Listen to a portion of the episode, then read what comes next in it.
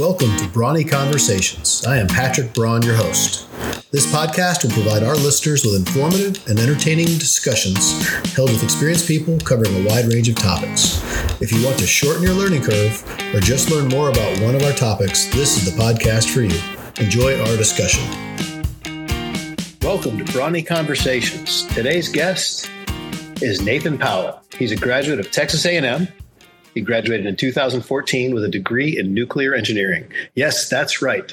An actual rocket scientist is on the podcast, and he has quite an interesting story to tell us. He's probably one of the most intelligent guys I know, and there will be jewels of wisdom for all of us as he relates his career story to us. The amazing part is that Nathan is just 30 years old, with most of his career in front of him. Nathan worked in the global energy and technology industry as a data scientist and engineer before joining the family business in 2021. He has both an insurance license and a Series 65 license as a registered investment advisor representative. Nathan also handles all of the Medicare supplement and Medicare Advantage plans for our clients over the age of 65. Nathan is married, and he and his wife are expecting their first child, a son, this December. What a wonderful time in their life. Welcome, Nathan. Hi, Patrick. Glad to be here yeah, I'm I'm excited about this. You've accomplished a lot in your short professional career. There's a ton left in front of you, but uh, oh, man. looking forward Don't to hearing more about it. yeah, well, thank you so much for the nice intro. You know, it's pretty funny that the more we get to know each other, we realize that we found that we have so much in common. We uh, we're both avid golfers. Uh, we're both Aggies. Um, we both we'll have a son. Well, you have two, but I'll have one here in December, like you mentioned. And we even found out one day we share the same birthday. So uh, we're both pretty career driven and family people. So, I mean, it was a natural friendship, I think. It really is, and, and it is so strange. I don't think I've ever met anybody else who's who's shared my birthday. Actually, one other person, a uh, a soon to be baseball player at Rice University, he and I share share a birthday. But uh, you're the you're the two people. It's crazy on the same day. Yeah, so, it is. Nathan, glad to have you today. And you know, as you sit down for this conversation, what are your thoughts and expectations? You know, I was just so honored you even asked me to to jump on your show with you, and and really when we were talking about kind of everything you mentioned in the intro there, I realized how blessed I really have been in this life to have so many positive experiences and so much fortune, luck, opportunity, and caring people around me that it, would be a shame to them not to talk about all of all of the wisdom I've gained, all of the lessons I've learned, and, and maybe some even tidbits I can share with anybody who wants kind of a shortcut for advancing their career or moving forward in you know investments or really anything that you can apply to to this. Um, I, I have a lot to share, and and really that's what I want to do is help anybody else out that's out there. Fantastic. Well, let's get started. It's only logical that we start with with our university, Texas A&M University, and more specifically, nuclear engineering as a degree path. How in the world did that happen? You know, it's kind of funny. I went most of my life not really sure what I wanted to do up up until about 17. I, I knew I really liked math. Uh, I was pretty good at it. Uh, I know I really liked the kind of hard sciences like physics and chemistry, and so it just it was kind of natural to fall into something like engineering. But I didn't I didn't even really know engineering existed until I was about 17 and was talking to the guy that I eventually lived with at A and M all four years and I said to him, Hey, what are, what are you doing? He said, I'm, I'm doing engineering. I'm like, cool. What is that? He's like, Oh, it's, um, you know, it's math, it's science. It's really, you can pick whatever flavor of it you want.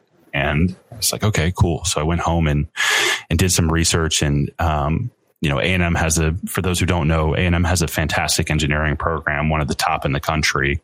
Um, and they offer more than a dozen different engineering disciplines, some pretty broad, like mechanical, and some very specific, like some specific computer engineering types.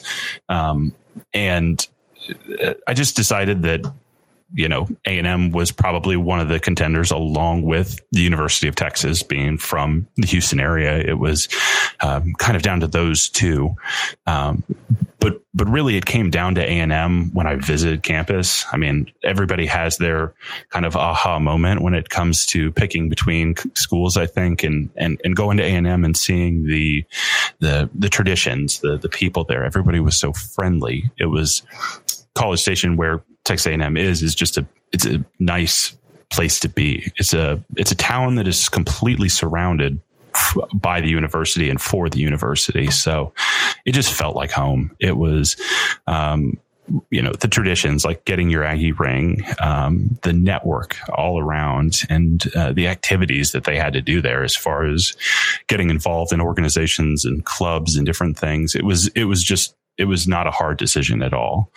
Um, you know, my Nathan, parents, that's uh, that's an Nathan. That's another commonality we have. I don't know if you know this, but um, I was applying to colleges. I'd actually uh, been a, grew up in New York and California and transferred into Texas for my senior year of high school. But I had applied to UT and A&M my junior year from a school called McQuaid Jesuit in uh, Rochester, New York. I was accepted at both. Uh, when I got to Texas, I actually did a visit to both and, and loved both schools. But for many of the same reasons you mentioned, uh, I chose A&M uh, I was actually accepted as an electrical engineer, although I never took a class there because those guys were way smarter than me, and I actually uh, went to business. But um, UT was an awesome place. I spent a lot of time there, but uh, I just figured there were so many distractions. Uh, College Station was a better fit, and that's ultimately why I chose A and M. So, very, very another commonality between the two of us. That's awesome. Yeah, we it, we find new things all the time.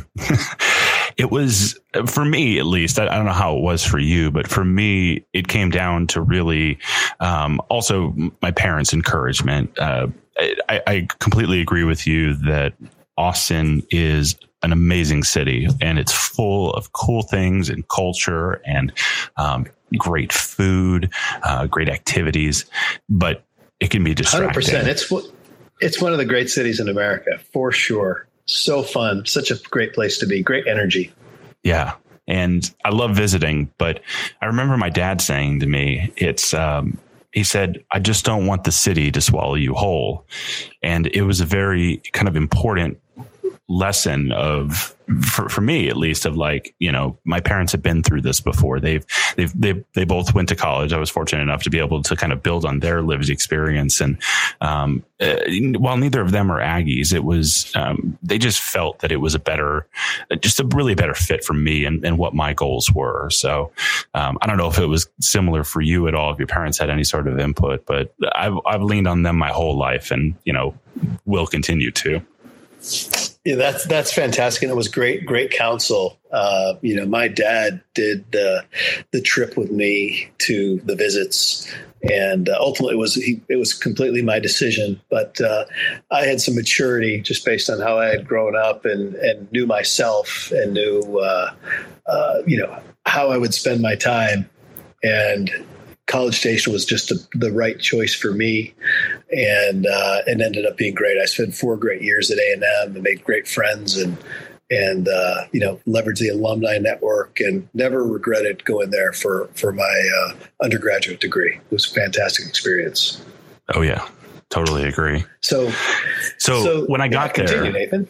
Yeah, so when, so when I got there, I um, I actually started as a biomedical engineer. Um, w- what that is is somebody who really engineers medical devices, any sort of parts that might be used in um, both external and internal medicine. Um, they were really into uh, stents that go into hearts. That was what I kind of remember learning about in my seminar class I took for it, and it, it was interesting for sure, but it just quite didn't itch that part of my brain that I thought that it would. It was, uh, fortunately, it's something that you don't have to really hard commit to um, as an engineer. You you kind of get a few semesters of core classes that are, you know, physics is physics and it's not flavored for any one engineering track, but it's just kind of your general core classes.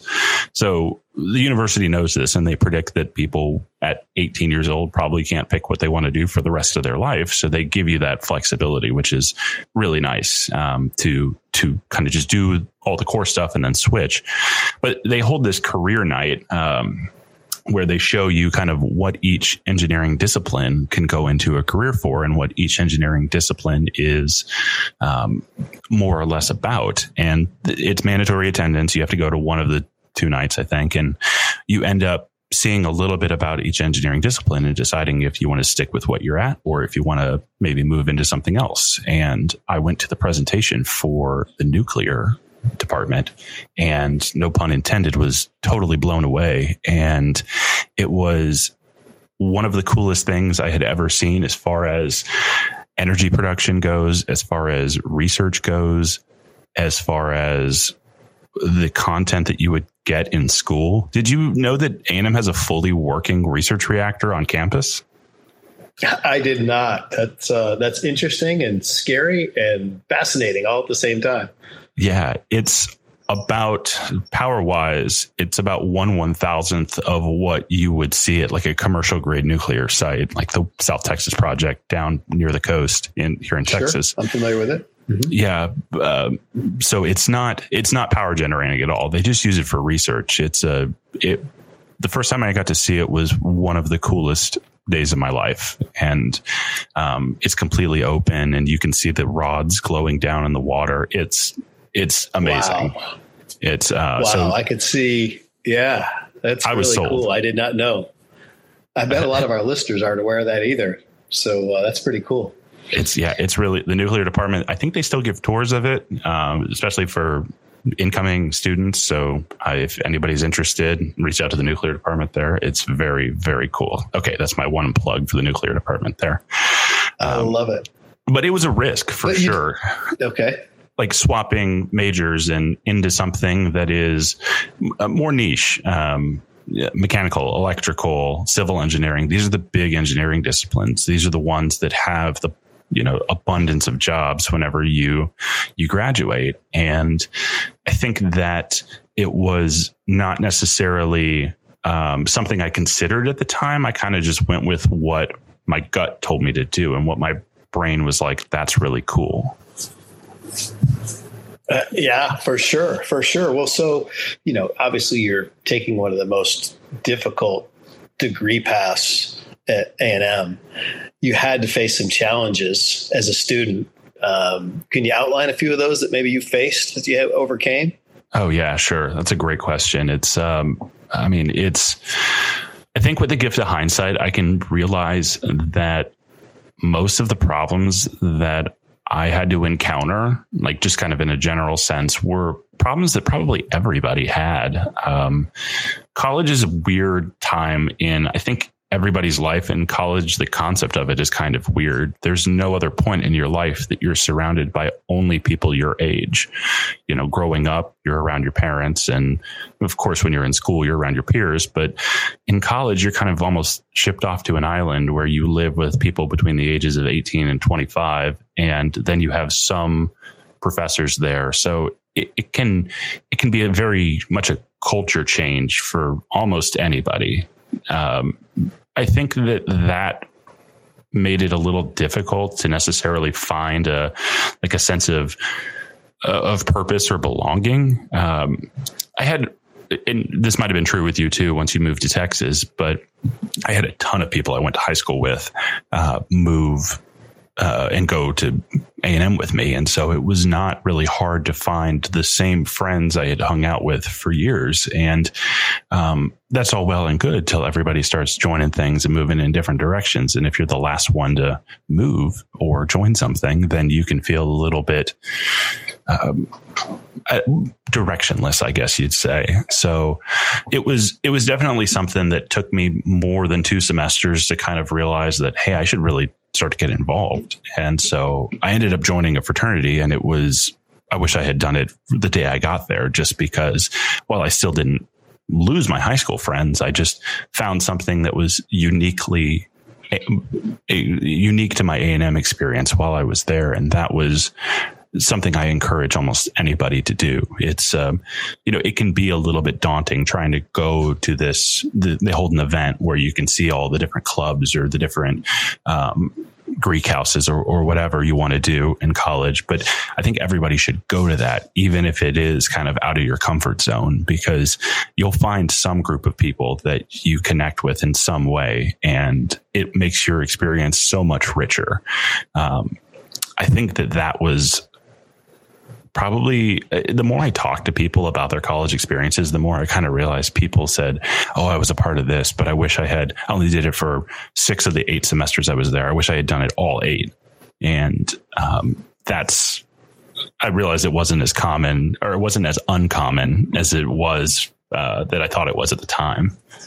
Yeah, it's so important, uh, you know, especially when you're in these large universities. When I was at A and M, and I graduated in 1990, a long time ago, I know, uh, but there were 38,000 students, and today there's somewhere around 77, 78,000 students in, in College Station, and uh, so it is very important with so many students to get involved and have you know people that you have common interest in, and uh, so clearly that propelled you. You know, you you you're moving towards your degree. In fact, you're you know you're you're motivated to, to graduate as a degreed nuclear engineer, right? What did you expect your career path to be? Right? Were you thinking you were going to go and work, uh, you know, at the South Texas project, or what? What was the mindset? What were you getting prepared to do as you were, you know, ending your junior year and moving into your senior year? What were you thinking about? Yeah, I mean, it was it was crazy. It was um, I, I was in the degree program and getting my degree when the Fukushima disaster happened in Japan. Uh, a tsunami caused um, an earthquake. Sorry, an earthquake caused a tsunami, which ended up breaching the containment area and flooding this massive nuclear reactor in Japan, which caused a partial meltdown.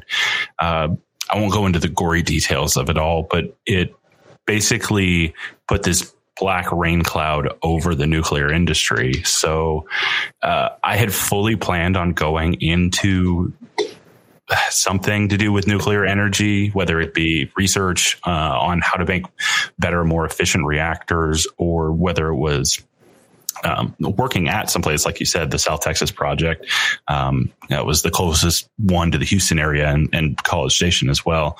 I, I, was even considering law school to kind of lobby on behalf of the nuclear industry because I thought that that would that would be, that would be really cool. But you know, the best laid plans of mice and men, as they say, it, it wasn't an unforeseen disaster, of course, and it really did turn the whole industry on its side.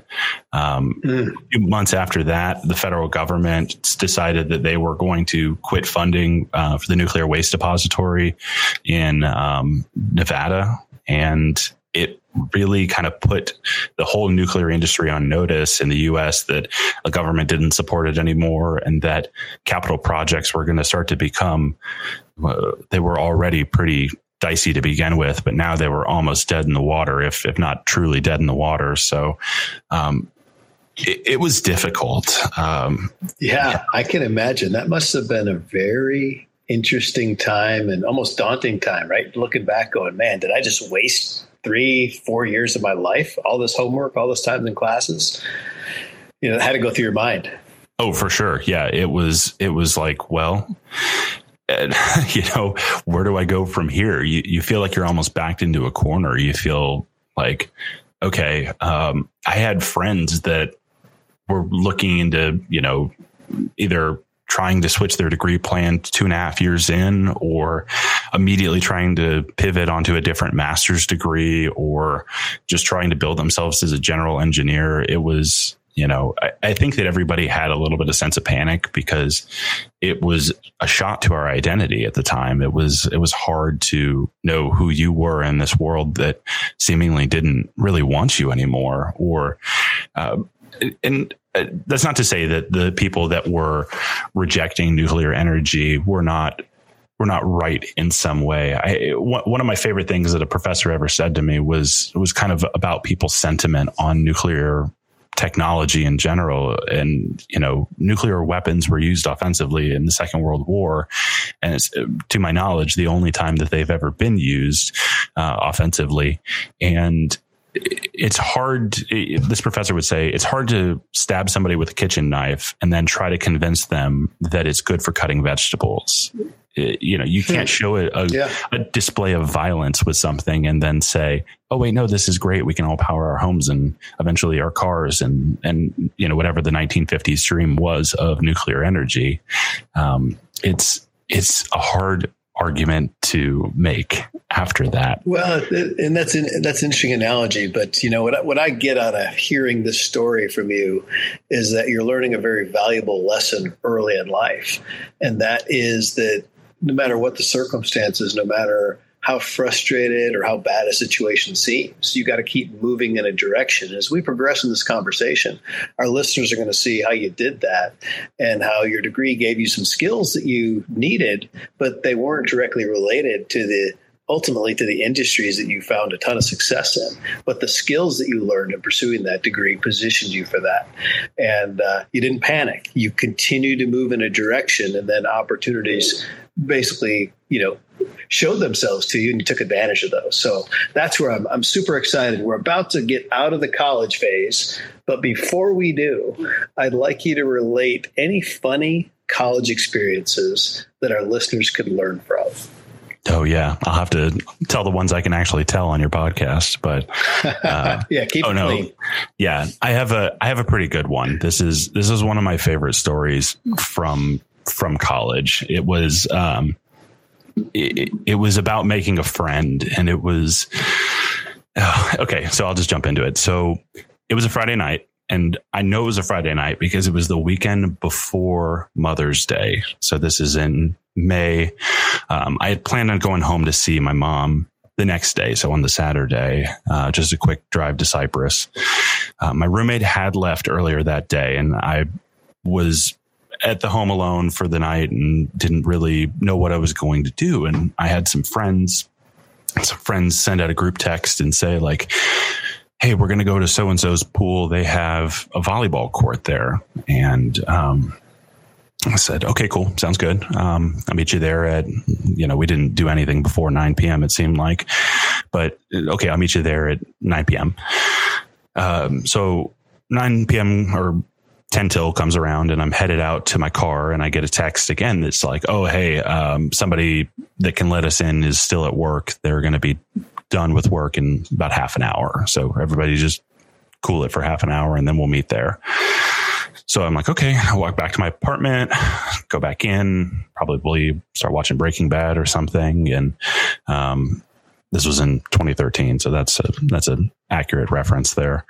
Um, and I somehow I somehow fall asleep. I'm just I pass out. I was super tired. I don't know.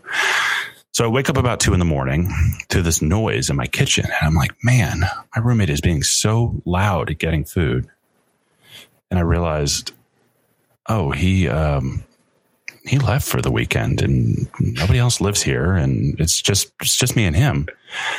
So I'm like, oh man, it's me and there's somebody else in this house for sure.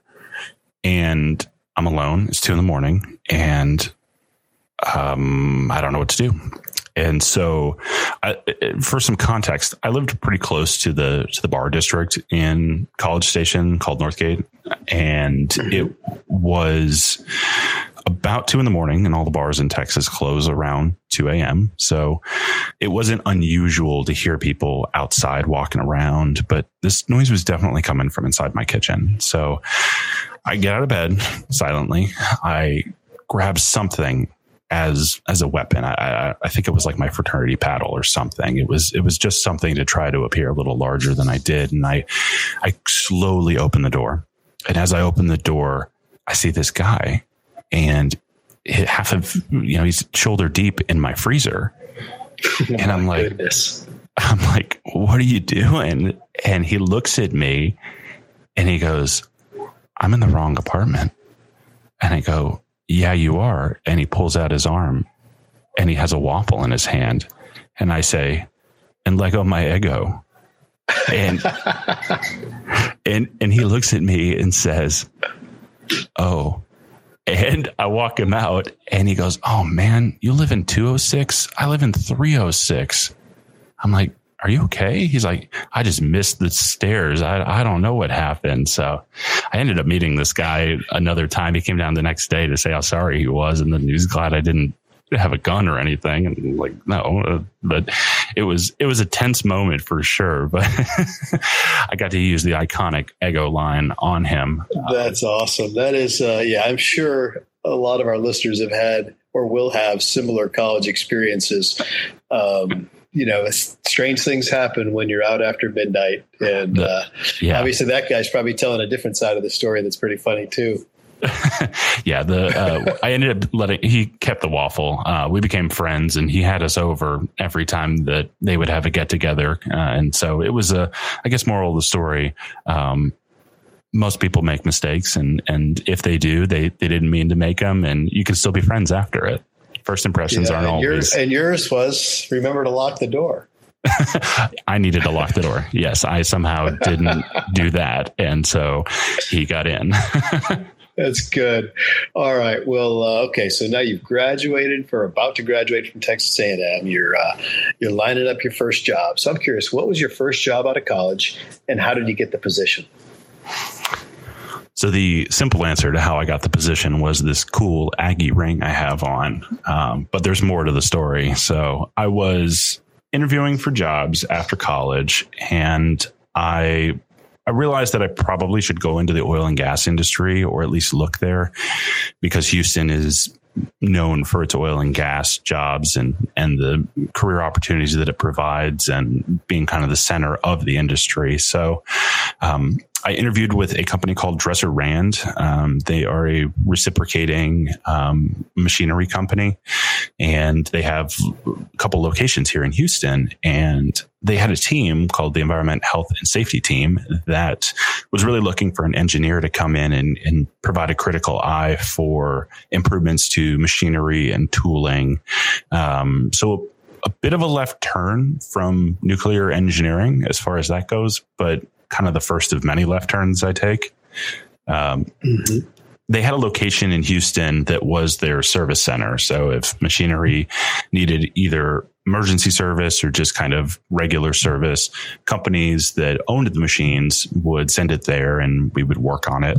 Um, it was a half machine shop, half like precision machinery testing. So it was it, it was a pretty interesting place to work. Um, and they they really wanted somebody who could look at it in the way that an engineer would and not necessarily somebody who had just occupational health and safety uh, background might look at something. Um, they're very much kind of by the book by the rules on the way things go. And you know it, kind of a new person can look at something from a completely different uh, angle. Uh, sometimes you don't have the best ideas because you don't necessarily have the expertise in it. But that was what everybody else on the team was there for. So I was kind of brought in as the different idea guy.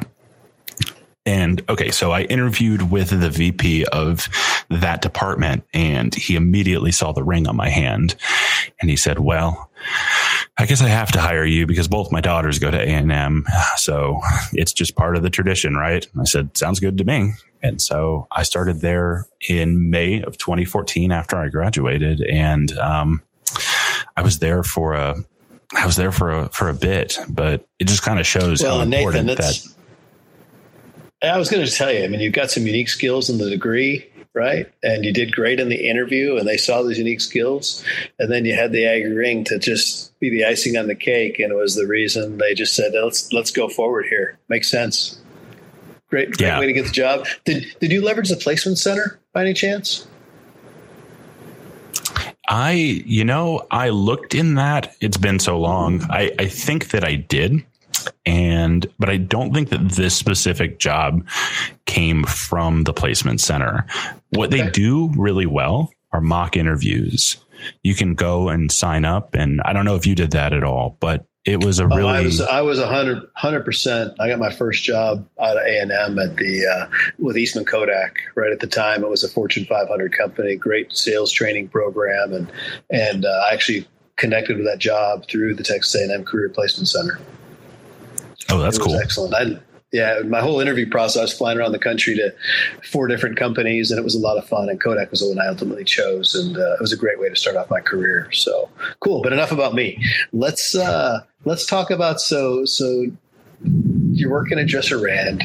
You've you're. I'm curious, right? Leaving college, that that uh, incubator, if you will, right? And now you've got your first year in the real working world. What was that like? What was that transition like? It was tough. I I don't think I would was fully ready for it. I mean, I had been an intern, but interns are kind of treated as like a temporary person, not necessarily like a like a full team member. Um, and it was it was way different than anything I had experienced up to that point, including internships, um, school, and and even interns uh, have a very transactional relationship with their authority figures. You do a thing, it gets graded, you get your feedback, and then you kind of move on to the next thing. Uh, work, especially in oil and gas, was still pretty goal oriented, but with a slower pace and a much, much bigger scope. Projects might be over the course of months, not over the course of two weeks, because you have to move on to the next thing in school. Um, mm-hmm. But it's one of the things that I found kind of difficult, and this might have been a little self-imposed, was was just really genuinely connecting with coworkers, um, especially just my first job, really. Um, but I was younger by everybody than 10, 15 years, so probably like a generation younger than most people. And felt maybe a little stiff around everybody, not realizing that these are just normal people. They go home, they might have wives and children, um, but they more or less have the same interests I do. They want to talk about the football game on Monday. They want to talk about who they saw in concert the weekend before. They want to talk about what they're doing for dinner that night or, or whatever, you know, it, it, um, so I think, I think that that was kind of a, there was some learning curve there. It was, it was so relationship based, um, as far as the working environment went where school was, you had a relationship with your peers in school, but you didn't necessarily always have to have a relationship with your authority figures. People like managers in the workplace, it's all relationship based. You know, you want to make sure that yeah. Uh, you have really good rapport with them. And, and it, the first job was one where I basically learned all of that. And I, you know, I, I understood what it was like to be in the working world. And, you know, the more, again, back to the idea of like, the more I listen to other people, the more I figure out that other people have had this same sort of, you know, issue or problem or concern with with their work environments. So it was it was yeah, something Nathan, that I. Yeah, I was just going to tell you that's making those interpersonal connections is so critical to progressing in a career, uh, and it's it's not just in that job, but those connections can intertwine over an entire career at different companies and different organizations. And the fact that you learned that and were exposed to that in your first year obviously had to help in this rapid progression that you, you know, from graduating at 22 to, to where you are today at 30. Uh, and when you get into that story, it's pretty amazing. So um, the things you've learned here in this first year at Dresser Rand must have contributed to to this path and your success. So pretty awesome. I would say let's, so. Uh, yeah, yeah, for sure. Let's let's talk now. So. Um, something happened there at Dresser Rand that kind of put you on another path. So let's go into your next career opportunities, how they developed, and what you learned in each of those positions. Yeah. Uh, so actually, just a few months into working at Dresser, it was acquired by Siemens and specifically the Siemens Energy Group that's based out of Orlando. Uh, it was interesting and frightening at the same time because when you have an acquisition, you never know, okay, is my position safe? Am I going to need to be looking for a new job? Um, but it's also really exciting because you now have a new kind of parent company that you could possibly explore new opportunities in. And Siemens is enormous. It's a, you know, a giant German multi national conglomerate of of so many different things and um, they offered a leadership management program, like an accelerated management program out of Orlando that I was able to get some info on through kind of a shared contact that I that I made with the transition team once they acquired us, and um, they like to recruit young engineers to to lead different aspects of their field service organization, and uh, believe it or not, some of it service nuclear power plants.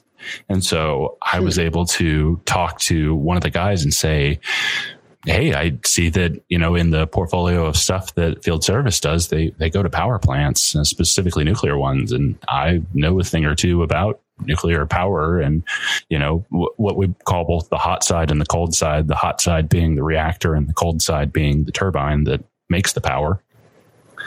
And they said, that's cool. And you know, are you interested in sitting for an interview? And I said, yeah, for sure. And so, um, I finally got to jump into this and I interviewed and I was offered the position and I, I finally got into the nuclear world. Um, I trained for a summer in Orlando um, at their main campus, and that was so much fun. Um, I got to travel to a few different nuclear plants Arkansas Nuclear One in Russellville, Arkansas, um, then two in Tennessee, Watts Bar Nuclear and Sequoyah Nuclear. Um, both really cool places. Um, I was finally living my dream of working in the nuclear industry and I immediately realized I wanted to do something else. oh no. so it. was um, so you're like, wait, I thought you got everything you wanted. And it's, you know, true, but it's funny how things happen. And it, I, I, had a kind of, I had a couple major gripes with kind of the reality of my dream. It was, um, you know, it was something that uh, I think a lot of people feel too. And again, kind of the theme of things is I realized that some of my problems weren't as common as I thought that, or as unique to me as I thought that they might be. Um, but first is that nuclear power plants are out in the middle of nowhere and probably for good reason. I could, you know, I could rattle off all the different reasons why that's a good idea, but suffice it to say, they're not near anything. Um, and the second, uh, while fascinating as an industry and as a science, it's one of the slowest moving industries in the world. And again, also probably for pretty good reason. So definitely. Yeah, it's it was cool stuff, but it was slow and regimented and out in the middle of nowhere. When I was doing these jobs, I'd have to travel, like I said, to Arkansas or Tennessee or wherever, and you go for months at a time because you're working on these outages for the field service and you work, I was working seven days a week, 13 hours a day, taking every 21st day off. So it was, it sounds awful, but it actually is, as far as work goes, because you don't have anything else to do. It was really nice. You work all day. Um, you go home, you sleep, you wake up, you do it again. And you become really good friends with all the people there. That was, that was definitely an upside is like the people. And, um, yeah. I met so many smart people that were there working on these, you know, just world class machines. And, and, and that was, that was really, really interesting to get to, to get to know them. But ultimately I made the decision that I needed to find something else to do. Um, I was at the time dating my girlfriend, who is now my wife. Um, and I really wanted to be around her more rather than spend nine months of the year on the road. So between assignments, I was just sitting at home, and one day I get I get this email from a recruiter at Tesla, and um, this was in 2017, and I was I was vaguely familiar with the electric car company, and I knew who Elon Musk was, but not a lot really about him, um, and I had surely never been to California before, but they invited me out for an interview um, for back to the safety side of things. They had seen that that's what I was doing at Dresser Rand. And um, so I interviewed at their Fremont, California based factory as a uh, senior safety specialist for their for their powertrain department. Okay, and um, where is Fremont, California? Is that Northern California? Where is that?